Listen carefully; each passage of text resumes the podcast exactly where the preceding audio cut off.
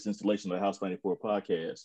Tonight, we have a special guest. We have Miss Erica Lewis joining us, and she's going to talk about um, a little variety of topics. I'll get through bio, and then we can get into the conversation.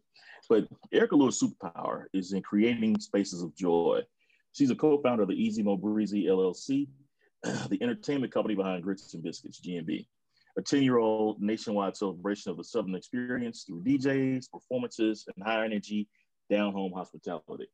In addition to her nightlife endeavors, Erica has over twenty years of strategic marketing experience in entertainment, nonprofit, and advertising industries. As a strategic consultant, she's worked with some of the world's top agencies and brands. She formerly served as the vice president of engagement and cultural marketing at Live Nation. Prior to Live Nation, she worked at Viacom and B B D O, where she guided major brands like Nickelodeon and Comedy Central International, and also General Motors and General Electric, um, into meaningful connections with key audiences. Erica proudly represents her North Carolina roots. She's a graduate of North Carolina A and T University. As you can see, that eighteen ninety-one proudly displayed there uh, with a B A in communications. Also, she's a Wolverine with the University of Michigan's Ross School of Business with an M B A, and completed the Harvard Business School Business of Entertainment, Media, and Sports Executive Education Program. In her free time, she loves music, live music, uh, most more specifically, college football, which we're about to get engaged with in a little bit tonight for the National Championship, March Madness, one of my favorites, FIFA World Cup, which is something that we're now just starting to kind of get into in America, but she's ahead of the game with that. And, of course, taking time out to inspire other people's ideas while building her own, which she's going to help us out with a little bit tonight. So, Erica, welcome to the House ninety-four Podcast. And uh, thank you for coming on tonight.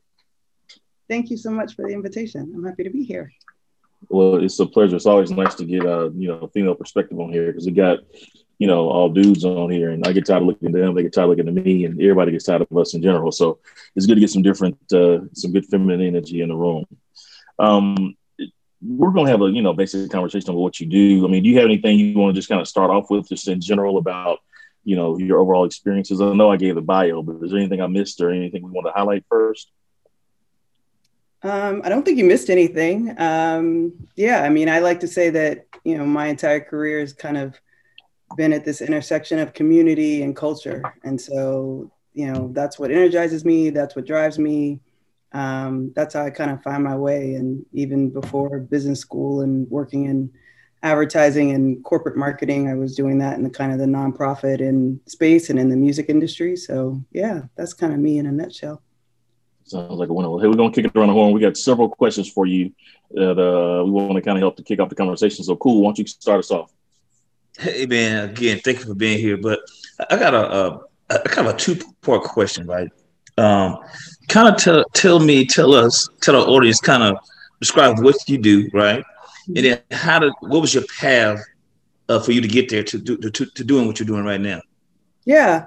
So, um, yeah, like I said, I mean, I'm, I'm kind of in that space of community and culture, but I've I've done it uh, a lot in the through kind of marketing and creative strategy. So, what that means is really trying to understand. It's a, it's about branding, right? So, understand right. what are the Uh, what does the, whatever we're trying to sell or position to an audience, like what does it really stand for? What does it mean? Like what is the core of its essence in a way that connects? And then also understanding the audience so deeply that you kind of figure out like what's the insight about this audience that will make them most excited about whatever it is we're trying to market to them. So um, to me, uh, that can be done in a way that is um, thoughtful and empowering and honest, or it can be done in a way that is corrupt and misleading and, you know, all the other things that we are seeing in society right now uh, on the other side. So um, I find that uh, I believe that marketing and just kind of building communities uh, can be done in a very thoughtful way. And I think no matter what it is you're, you know, your marketing or what it is you're putting out in the world, if you do it from a place of uh, understanding not only of the product, but of the audience in the truest form in a way that you can enhance their lives, um, you can actually make people aware of things that they didn't even know uh, that they needed and, and make, you know, and make their lives better in the process. Um, I've been saying this a lot recently, but I think coming out, out of last year or last summer, and, you know, all these the corporate attention that is giving to, given towards uh, diversity and inclusion right now. Uh, I think that oftentimes you see a lot of companies are only approaching diversity and inclusion from an H R perspective, right? And they're hiring people left and right who are super trained and skilled, and I applaud them for these hires. But I also think, you know, from a marketing perspective, right? This is how you're going out into the world. You need to hire people that are also thinking about how they're going to market to a community with an, an equity or an inclusion lens and mindset in play as well, right? Because then what you're marketing actually has value and it's true and it's not as self-serving uh, as it could be, or, you know, or as sometimes it is. And so um, that's kind of a roundabout way of what I'm saying, of what I do, but I think, um, yeah, I think there's a lot of value in kind of marketing and, you know, marketing with the lens of equity in the mix, you know, in addition to it. And as far as my path to getting here, yeah, it was completely. Hang on, let me stop you for a second. Can yeah, please. Can I stop you for a second? I like I like something you said. I wanted to just ask you to expound on that a little bit, because you were talking about diversity and inclusion and how that usually manifests itself just in H R, strictly like hiring, right? But it doesn't actually manifest itself in the company doing things to actually engage different communities. Can you talk a little bit more about that? Because I think we all think about diversity and inclusion and just hiring practices, not actually marketing to Black people or to people of color, or actually having business practices that will benefit others. Is that what you're getting at? Yeah, I mean, I think diversity and inclusion is is not only the recruiting, but then it's also the retention, right? And mm-hmm. and then I think if you, because ultimately, look, all of the research tells you if you have a more diverse workforce, it will it is good for business, right? Right. So these companies understand that, and then they go out of their way to hire, you know, a Black person in this department and a Black person in this department and whatever. But then you often find that, especially in the middle management level, these Black employees don't stay, right? Be- they don't, because they get on the inside and they don't feel as if they belong, or they don't feel as if their voice is being heard, or they don't feel as if, you know, they really can make change. And so they leave because they're talented and they should leave. But I think that if these companies actually, instead of looking at as as the solution is hiring Black people, okay, now we have them and we've checked that box. If you actually look at it from the end consumer, right? What is the best way that I can connect with this audience to build my business? Oh, now I need to have a deeper understanding of that audience. You know what? Maybe I need to hire people that look like that audience, right? Then it becomes, it's not just about checking a box and getting them in the door. It's about how do I keep them and how can I listen to them so that we can ultimately build the business and make the business better? Because again, having a diverse workforce increases, you know, the, um, you know, actually is good for business, and, you know, and that's proven. So I think, you know, the great thing about hiring a diversity and inclusion person on the H R side, if they're truly empowered, is that they, those people are trained to teach you how to infuse diversity and inclusion throughout the entire organization and not just make it a recruiting checkpoint, check, you know, item. And so you've got to have those roles, but then those roles have to be empowered. And the people, and it has to be not just like have the role and go, come hit it from one direction. You got to go bottom up and top down. Like you, your leadership needs to understand why, why do we want a diversity and inclusion high, uh, person, right? Um, So yeah, I don't know if that answers your question. No, that's huge. I mean, that's yeah. I mean, that's something that people don't really think about like that. That's that's the perspective people don't usually think about. And hell, we need to get you teaching in some of these business schools. You can get the word across. I mean, but look, I cut you off. Look, you're talking about your path. I'm sorry. You're no, no. But path. Even before I jump to my path, like I, I'm I'm ready for June twenty twenty-one, because in June twenty twenty. How many co- corporations did we see put a statement out about their support of Black Lives Matter and all the things they were going to do to make a difference, right? Yep. So when twelve, so when we're a year out in June twenty twenty-one, we need to go back to every single one of those statements and see what those companies have done. Was it performative for you to make that statement, or did you actually mean it, and are you actually making change? And so, you know, not just hire a D and I person, because the other thing I want to see is how many of those D and I hires that have just been recently made are still in those positions. Because I know yeah. that there, some companies where there were all this press about D and I uh, hires, and I know some of those people are no longer in those positions, and it, in less than a year. So, you know, we have to hold these co- corporations to task. If you're going to put it out there publicly, okay, we're going to watch you publicly. So anyway, now you get me all a little so, now you're getting hired. That's what it's about. That's what it's about. That's what it's about. Hey, Erica. Yes. Uh, how, with your um, philosophy that you just laid out, how successful have you been just in your experience having that uh, uh, philosophy come to fruition? To be honest with you, I don't think it is, um, I don't think that I've always had this perspective. Not, I, I don't think, I know I haven't always had this perspective. I've always had the perspective of doing thoughtful marketing, but doing it with a lens of equity has not always been my M O, right? Mm-hmm. But it is something I'm I'm very passionate about now. Um, and I, I can say I have been in organizations where the emotional intelligence is just as high as the, you know, the intelligence, just, just smart people, creative people, and they're thoughtful. And the work that we've put out there has been impactful in a very positive way on a community. Um, but I've also been on the other side. You know, I've been in organizations, and we all know that the more senior you get in an organization, sometimes the lonelier it can be, you know, and I've been in, and I historically I've worked in media and entertainment. So, you know, a diverse audience is, is a huge support, is the driver of the culture, is who the culture is serving, all of those things. And, you know, there's been times where, um, you, as you get more and more senior, you start realizing that for some of these people, it is just purely, I don't think it's malicious. I just think it is just a blind spot. And I think like again, twenty twenty made that clear. Like how many people all of a sudden had their blind spot removed, where many of us have been living this our entire lives. Like, mm-hmm. I don't know about you all, but I got text messages from coworkers from, you know, ten years ago, apologizing for something they did in a meeting ten years ago that I didn't Jeez, even, wow. I didn't, you know, so, um, so now I, I, I don't know. I say all that to say, like, I feel like now the window has been open. It's not going to stay open, but as long as it's open, we have to all kind of take advantage of it. And oh. This is the time where we can be honest and, and, you know, try to push the needle a little bit more than maybe we have been able to in the past. So yeah, Erica, you mentioned, uh, the community, uh, how you like, you have a passion to give back to the community.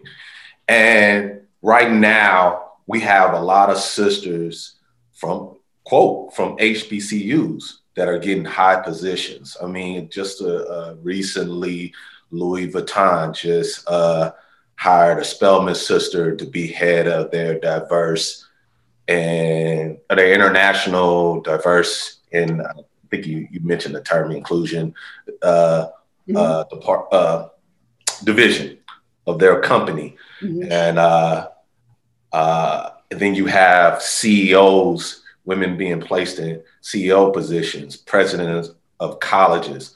Your thoughts and your perspective on that. And, and we, we, we're talking about going forward and how impactful these sisters will be. Mm-hmm. What, Just, what are your thoughts on that? On uh, on the opportunities that are, are being that, afforded. That they that they can provide for the community. Oh, yeah, no, I think um, every time somebody gets in, it, it makes it hopefully it makes it a little easier for the next person. So I mean, I think it's great. Look, I, it's funny. Uh, I said I was talking to a woman who was actually a white woman about mm. an opportunity that was potentially coming my way. And I felt the need to call out that, uh, you know, but they called me because, you know, of my abilities, not because just because they want a black face in the in the room. Mm-hmm. And this woman straight up, she told me, she was like, who cares if they called you because they want a black face in the room? She was like, I'm in my, she has this amazing job. And she was like, I'm in my position because of Me Too. Mm-hmm. They wanted a woman. And so wow. once, but now that I'm in here, I'm making sure a whole bunch of other women get in here. And so I feel like, again, it's a window. If we are getting these, I mean, mind you, everyone that's getting, you know, these big positions, they're deserving of it. They've done the work, no doubt. And so the fact that they are finally getting their just due, I think is amazing. I think, you know, the hope is that they continue, that they are empowered in those positions, right? And it's not just about a face, but they're empowered in those positions. And so they can help other people, you know, open the door. I, did, I mean, because you mentioned they, once you get those senior positions, it's lonely. Yeah. But then, but what's cool to your point is mm-hmm. that there are a lot of, like, if we went and looked at LinkedIn and see how many like Black, you know, people, men and women who have gotten new jobs, big positions over the past, you know, eight months. Mm-hmm. It is, the numbers are are much higher, I would guess, than previous years. And oh. so hopefully it is not as lonely because there's a number of us that are getting these positions at the same time. And then hopefully we can, you know, kind of keep each other, like as a herd, kind of bring more people in and keep keep each other in our position. So nobody, you know, loses their step and we can kind of move the thing forward, move the ball forward. So Erica, um, that question uh, had me thinking prior to this, reading your bio and what you've accomplished. As uh, how's that affected? Um, and I guess you're going to get into it when you get into your path. Um, your gender and and uh, race. How's that played a role in your professional career? In your entrepreneurial pursuits? Um, so, look, I think if I'm honest, for a long time, I never thought it really played. It wasn't something I was conscious of, right? Mm-hmm. I would go into rooms, you know, I always felt like, you know, you see my race before you see my gender kind of situation, but I never felt like it held me back. Mm-hmm. Um, and it wasn't, you know, until later in my career that I started like, you know, looking at things like, wait, was that because, or wait, did you really say that? And that's when I started feeling it. I wish sometimes I had the kind of blinders on I had when I was younger, when I totally just did not think about it. And I just went and I just moved, you know. Um, but the other, the other flip side of that is I think that my gender, my race, and my path, which was very non-traditional and every step along the way, mm-hmm. has made me, has aided in my superpowers, has made me special. Like from my day career, my daytime job and kind of being sometimes the only Black person in the room or the only woman or the only person who went to an H B C U, right? That gives me a perspective that I can bring into a conversation that, you know, other folks don't have. And then in my side hustle, like with Grits, I'm the only female on the team, right? So I've been able to kind of put a female voice into things like where it's great because I have business partners that I, you know, are amazing and I trust and, you know, but there's sometimes where from a guy perspective in nightlife early in our early days, they would be like, we need to do this. And at, from a female perspective, I'm like, absolutely not. Like, we're not doing that. Right. So it's just. Flash of cash is not viable, brother. We're not putting that sign up in the. Ex- whatever. Yes. Whatever. Like there's just some things, you know, hey, I understand why you think that would be hot, but from a female perspective, I don't think it will translate that way. Um, so, you know, I think that my race and my gender has, and the fact that I am oftentimes, I have a minority perspective in the room and whatever it is, my background, whatever, that that is aided in my superpower because I can always present something that maybe somebody else didn't think about. And that is my value, right? My value is to open your eyes and to show you something that maybe you didn't think about. And it's received well. well. That's a good set. Oh, go ahead, Luke. We were just talking about inclusion. So um, when you have, when you offer that insight, it's received well? Yeah. I mean, it, it depends on the room, right? Right. Um, but yeah, I mean, oftentimes I think that, again, if you, and also if you present yourself as the, as the person that not only has the different perspective, but is, um, is intelligent and is, is, is trustworthy, right? And that's kind of the emotional intelligence. Like I always believe, like you have to meet people where they are. So I'm not going to go in and present the same way to every audience. Mm-hmm. And for me, when I present, I want to make sure that you see the human side of it. So I might talk about, you know, the football game coming up. I might, you know, get in a conversation about the World Cup. whatever it is to create that kind of human dynamic that right. we, you and I actually have a lot in common, even oh, though I look right. different than you. Now, let me tell you a little bit more. Let mm-hmm. me plan a little bit more. Like that is the way, that's my M O. And that's the way that I try to mm-hmm. allow my ideas to be received. You know, I think that's one of the things that Black people often lack is that um, we don't often have the ability to get in any conversation. It's like you're talking about the World Cup, you know, that kind of thing. A lot of Black people will be looking at you with glazed eyes. But, you know, in the workplace, we're talking about the World Cup. It's like, oh, that can kind of get you kind of into the, yeah. the relaxed conversation, which makes it easier for you to be in a serious conversation. At least that's what I found. Yeah. Um, but I like what you're talking about on, on superpower, and it's kind of a segue into a question I had for you. Because, um, you know, looking at the bio and that kind of thing, it, everybody's got like their job and then their dream, right? How did you manage, you know, a successful side hustle along with your day job for such a long time? Like, how did you make that happen? Or is it just a superpower? No. um, I think part of it. Because everybody ain't got that. Yeah, yeah, no. I, I'm, I'm very... Uh, blessed. I told you God, God's led my path every step of the way. Um, All the time. So part of it is my side hustle was never hidden. I, uh, I believe like my, if you create a business, it is like a child. Like I remember one day I woke up and I was like, I can't quit this. Like if I woke up today and said, I don't ever want to do another party, this is before COVID, I couldn't do it because there were people that you know, are that I, I'm accountable to, right? So mm-hmm. to me, it just got, I got to a place where I was like, I, whatever job I go into, they need to know that I, that you're getting me and I'm doing this. So it was on my resume from day one. Oh, wow. Right? Okay. It was yeah. on my resume. When we, when we go into the interview, you're, I'm telling you about my M B A and I'm telling you about Grits and Biscuits. Like you understand this is what, this is who I am. You were all in. Oh, and I guess it helps that like, that's not directly in conflict with what you normally do. It's just a a, well, a, a thing that you do in addition to the, you know, to you me, it, it was, it, it helped tell the story of, of the skill set that I'm bringing to the table. Right. So okay, if I, yeah. for me, I'm fortunate. Right. So I work in, you know, again, media and entertainment. So in some ways it's, there could be seen, it could be seen as a conflict. But the other it's way, an applicable skill set for sure. But it's an applicable is, skill set. As somebody who has their their hand and pulse on culture and actually creates culture themselves. And so, what if they could do that for our clients, right? Mm-hmm. And could bring that into the work we do and make the work we do better. So, um, yeah. So it was always like front and center, you know. And so, and then I never had to hide, right? So if I had to say I'm not going to be there on Friday because I have to fly to Chicago because we have Grits and Biscuits in Chicago. It was always like, cool, she gets her work done and she's building this other thing on the side. And we can talk about this other thing if we need to in meetings because we've got this person who is a part of this other thing that's in culture.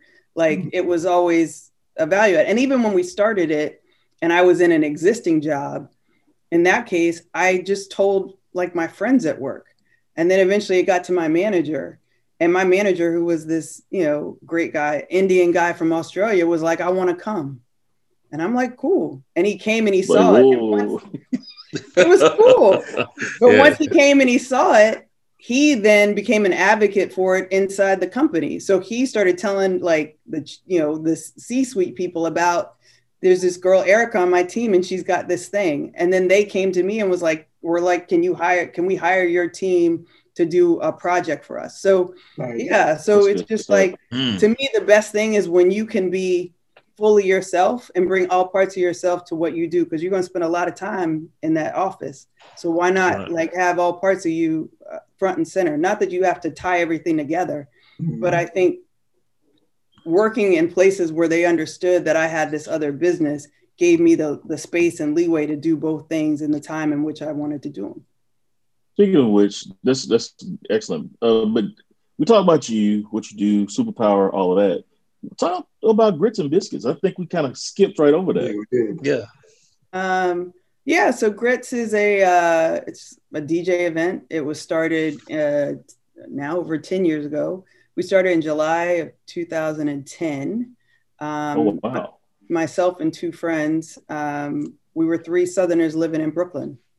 We, we were all from the South. My business partners are actually brothers, so like blood brothers. So well, just um, just for the record, North Carolina is technically not the South, but I'm gonna let you go ahead.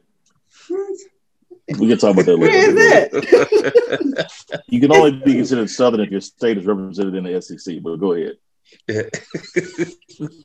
Where are you I from? Memphis. Tennessee. Tennessee. In Mississippi. Which is what, like right. parallel to North Carolina to North Carolina? Yeah. So what do you do? Anyway, uh yeah. we were you're, three you're, Southerners. You're Atlantic Coast, you're not S E C, but go ahead. I didn't mean to interrupt. Go ahead. We were three Southerners living in Brooklyn. And we thought, and we all actually went to H B C U. So I went to A and T, one of my business partners went to FAM, and the other one went to Prairie View. And at the time in New York, most of the parties were, unless you were going to, you know, some of the Brooklyn D J specific parties, most of the parties were, you know, bottle service, red velvet, you know, ropes, V I P. And you didn't hear a lot of Southern hip hop music in the city at the time. And so we were talking about, wouldn't it be cool if we played a party where it was only Southern hip hop music all night long in New York? Oh, man. And we were mm. like, and let's do it like That's we used to do it in college. So the first party, it was five dollars the first hour, ten dollars afterwards. There's never a dress code. There's no bottle service. There's no V I P section. Come as you are. And let's just party. And we did little things like we handed out church fans because it reminded us of the South, right? Yeah. And the first party, we were just, you know, again, trying to throw something that would be fun and reminiscent and, you know, really just thought it was going to be a one-off party. And five hundred people showed up. And a lot of them we didn't know. And they hey. were asking us at the end of the night, well, where's the website? How can we find it? And all we did was create a really cool flyer that was emailed around. It was, we emailed the flyer out, and then myself and one of my business partners, we were in a Bible study together. We announced it at our Bible study. And the first people that were in, at the party was, were the Bible study the folks. Church folk. Church folk. Listen to some, listen to some Lil Jon and the East Side Boys. Exactly. First people right, there. Right. Get that first one. Say that I don't again. know if these guys have been the one. Your venues are pretty large. What, what, uh... So the first one was, um, it was a venue called Southpaw in Brooklyn. Uh, mm-hmm. It's no longer there. It was, it's in Park Slope. Um, mm-hmm. It's now a... Really? In Park Slope? In Park Slope. But it's now like a children's learning center.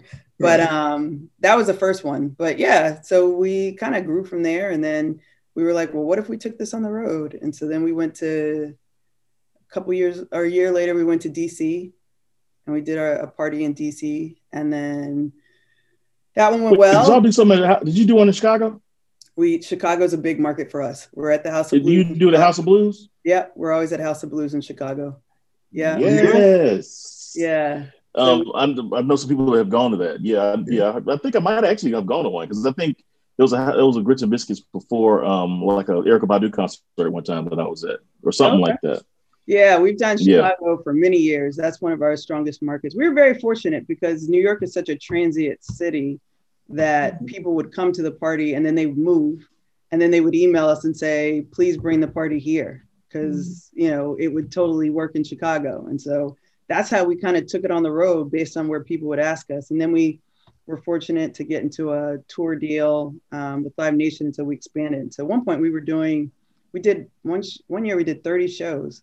Wow. Um, wow. And that's, you know, at that point is when we had to bring on a team because literally I was working during the week and every weekend, almost every other weekend was going, you know, flying somewhere for a party. So, and you know, that got old. So, yeah. But now we're in, um, we're in about, we've done like eighteen different cities. Last year we had all and these you just, planned. Because you got shows going on? Is, is it just like, is it just like, uh, like uh, autopilot now, or you still have to go get your hands in the cake mix? No, we we've got a pretty we got a we have a solid team, and we you know we pretty much know how to produce it any place. Um, you know, we had all these new things planned that we were going to do for our tenth anniversary last year that got squashed, so we'll have to celebrate that next year. Um, but, but yeah, so we yeah we've got a we've got a really solid team, and we've got certain markets that are you know just really kind of solid markets for us. And we also, our fifth year, we introduced the block party, which is a daytime event. So it's outdoors, daytime, and we have surprise performances. So we've had everyone, the block party we do every year in New York. We've had everyone from the first one we had K Camp and Trina and Waka Flocka, and, you know, we've had T I, we've had Uncle Luke, we've had Jeezy, we've had Bun B, we've had Trick Daddy, like we've had Juvenile. So that's always fun. All the Southern superstars. Yeah, also everyone representing the South, and it's always fun yeah. because we don't announce the artist. So literally, it's like you're at a D J, you're at a Grits and Biscuits party, just outdoors on a beautiful day, and different D Js are playing, and then all of a sudden, you know, you'll hear one of your favorite songs, and the artist comes out and does a whole set. So, yeah. so like, oh, wow. How bad has COVID set you, set you guys back, or is it like, you know, you'll oh, we, you'll be back when you get back? Yeah, so we have not had a party. Our last party was uh, March sixth in L A, um, wow. twenty twenty. So we haven't done anything virtual.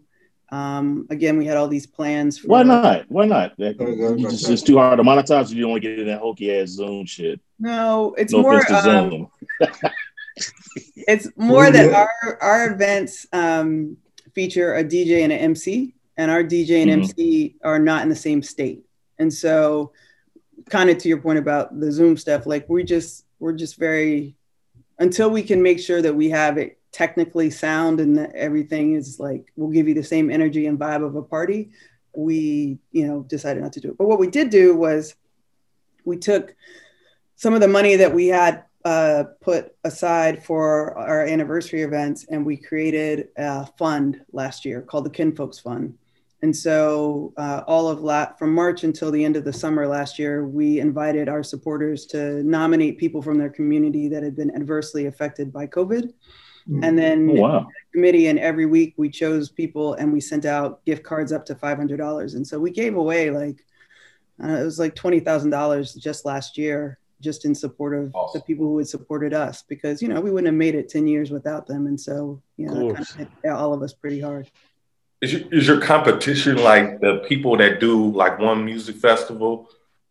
That- um, I don't, I, I wouldn't say, I mean, I think if you, if you look at articles, most people will look at, say that our, I don't think you guys have competition. Your concept is a little different. Well, it's more, there's, there's other traveling parties, right? So Trap Karaoke Travels, Uh, Henny Palooza or Deuce Palooza, which was the name, the name change, uh, Colors, like these are all parties that um, I think serve the same community and travel. Um, so they're not necessarily music festivals on that scale. Our mm-hmm. block party is more of a festival vibe, gotcha. um, but it's still not, you know, multi-day kind of event in the way a one music festival is. Right. Um, if you took like a city like Chicago, like on a typical Friday afternoon, Friday night, there's not an upscale type thing like that here. So when I remember now that I'm thinking about Grits and Biscuits was here, everybody was like, yeah, we're going to Grits and Biscuits. And Chicago's a big city, but it's like a small town. And there's just like not a lot to, to do for affluent black people. So, um, and I think Indianapolis and Charlotte and a lot of cities outside of Atlanta and maybe D C, obviously L A and New York got their own thing, but outside of those areas, I think most of these cities have a drought in that space that y'all are feeling probably quite magnificently. Yeah, I mean, I think, you know, now with more traveling parties, I think they're all kind of tapping into that same audience, same, yeah. um, which is good. But to your point, like they, there isn't a nightly event. So um, Charlotte is a huge market for us. Chicago's a huge market for us. Indy has grown into a huge market for us.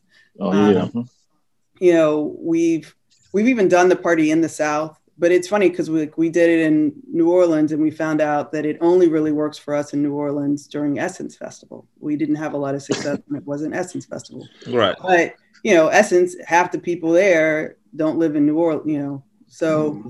you're kind of, mm-hmm. because our brand travels, people who come in town have heard of it from when it traveled, you know, through their marketing. Like, yeah, I'm, yeah, we're doing that. Yeah. Exactly. Um, but yeah, it's it's been interesting. It's been fun. Like it's totally... I mean, it's, you know, it's, it's just something that's been organic in the growth. And the one thing we did after that first party, when, uh, again, we didn't expect there to be a second party, we were just doing it for fun, is we got together and we were like, okay, we need to do a second one, but before we go any further, we need to write down our values. And I think because we did that is one of the reasons we've had the success we've had for ten years, because we are really just giving you this. It's a, a party people outgrow and new people come into it. But if you, you say they outgrow it. Oh, yeah. Yeah, yeah. With age. Yeah, it makes sense. But you, you new blood always coming in. Yeah, you age yeah. out of it. Some people so do. Wait, does that mean? Wait, I mean. No, no, you're welcome. You're welcome. People don't.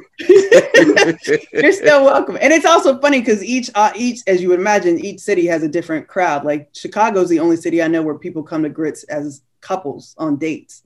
Like they don't do that in uh, like other cities. Um, I guarantee you this. It's a lot of it's a lot of date culture up here. But uh, if you see a, you see somebody in Chicago out with a lady, he loved that bride for real. Yeah, but it, yeah. but it's uh, but because we we set our values from the beginning, no matter where you go, hopefully you will get the same vibe, right? Hopefully right. The party and what we're offering is exactly the same. So, Erica, subconscious now, man. I'm like, dude, when am, am I like the old dude in the club? You know what I'm saying? Yeah. You're Erica, is yeah. it is it like a partnership when you go to these cities? Do you partner up with promoters or organizations, sponsorships? What what how how do you guys? What's your model for that, or is it just you guys have just created a following in those particular cities, and you guys do your own promoting, marketing? Uh, yeah, we do a lot of our own uh, promotions, but in some markets we have we've. Uh, you know, if it's a new market we're going into and we don't know it as well, or we don't know how to tap into the right audience, you know, mm-hmm. our traditional audience, we'll, you know, partner with a local promoter. But for the most part, most of the city, I mean, we've been doing it for ten years. So yeah. most of the cities You've that we're in, yeah. um, we've been in before.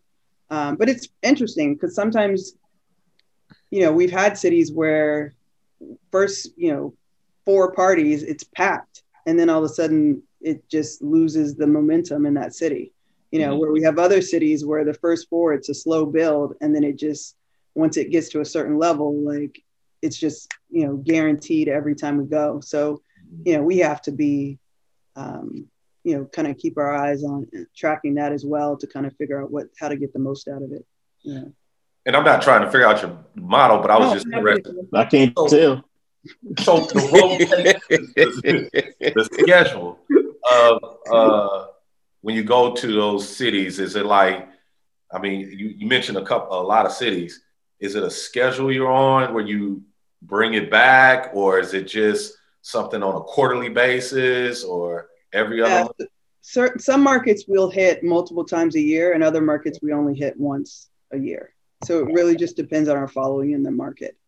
Um, Some markets, you know, we tried to do maybe once or twice a year, and then like we'll go, we'll go, and then the next time we show up, we like people are in our face in the D J booth, like when you coming back, when you coming back, and so, um, you know, so then we'll we'll switch things up a little bit, but and then we also sometimes we'll just we've in the past we've aligned ourselves with events where we know our audience will be. So if National Black N B A is taking place in a city that we normally don't go to, we'll go to that city because we know we can tap into the National Black N B A audience. Mm. So just kind of. You just drop that ad over there and then just, you know, sit back. So and this is how you guys operate. Yeah. Yeah. Try. I like that. Try, try. Yeah. I mean, again, yeah. it's been, um, you know, it's been ten years. So a lot of it, some of it is muscle memory at this point, but I, I'm very curious to see what all of, you know, the live event space will look like coming out of COVID, you know, because um, nobody planned for this, you know, nobody. Yeah, it's an it's a hundred year event, but it's um it's a psychological thing, and we got a lot of you know different stuff that we got to deal with in it. You know what I'm saying? The vaccine is going to help, I think. But I mean, right now, and I was a you know I was a barfly, you know, got my seat in the bar and a little concrete slab in front of it with my name on it. I was that dude. I can't imagine just sitting in a bar like I used to, yeah, or being yeah. in a space where people are touching me. You know what I'm saying? Like tight in a spot. I can't imagine that. So I don't know, you know, when we're going to get back to that, but you know, we'll see. Agreed. You know, once we get some competent leadership in the, in the White House, but um, hey, you know, we just want to thank you for coming on tonight. we're about to uh, take it in a different direction. I don't think we're going to go. But uh, just wanted to say thanks for your time. We appreciate you, and uh, your story is fantastic. And you know, I, I can't wait. Next time y'all get back to Grits and Biscuits, I'm gonna give the mask, and I'm gonna brave the, uh, the crowds. I'm gonna make sure I'm gonna come back out there, and I'm gonna create a V I P section. We're not coming back until it's safe. So. You know, I'm with that. It, okay. Yeah, that's right. Not worth it. It's not worth it for us. So when it's safe, core values. You are all welcome. We would love to have you. And uh, yeah, man, um, y'all should come to Atlanta. We yeah, we were just in Atlanta. We were in Atlanta. Well, not just in it. One of the last parties we did were in Atlanta. We we go to uh, Buckhead Theater yeah. in Atlanta. Okay. Oh, you know what? I was there. I did. I remember. I remember saying yeah. that. We used to be at um, the one you came to, Lou, was at um, Center Stage. Yeah, Center Stage. You, you guys were at, well, that club at Center Stage. The Loft. Yeah. We used to do That's the Loft. Yeah. And now we're at Buckhead Theater. Yeah. I didn't even know it was that, uh, you know, but that was one of them nights. Yeah. Well, I hope you had a good time. yeah. Oh, yeah, yeah, yeah. Yeah. Well, guys, really. I really appreciate the invitation, and uh, oh, we appreciate you know, you. It was great chatting with you all. This was fun for me as well, and uh, I wish you all the best with this. Uh, I love you know everything I've seen so far, and you know we might have to get us an Aggie uh, podcast to, uh, to co- coincide. That's what's up, bro. That's what's up. uh, speaking of which, since we don't yet have an Aggie podcast. Go check out the house, the house ninety-four dot com, the House ninety-four Podcast, I G, Twitter, YouTube, Spotify, Apple, all of that. Like, subscribe, give us your feedback, tell us what you want to hear about, and also, you know, tell us how much you love us. So, until next time, we out. Peace. Peace.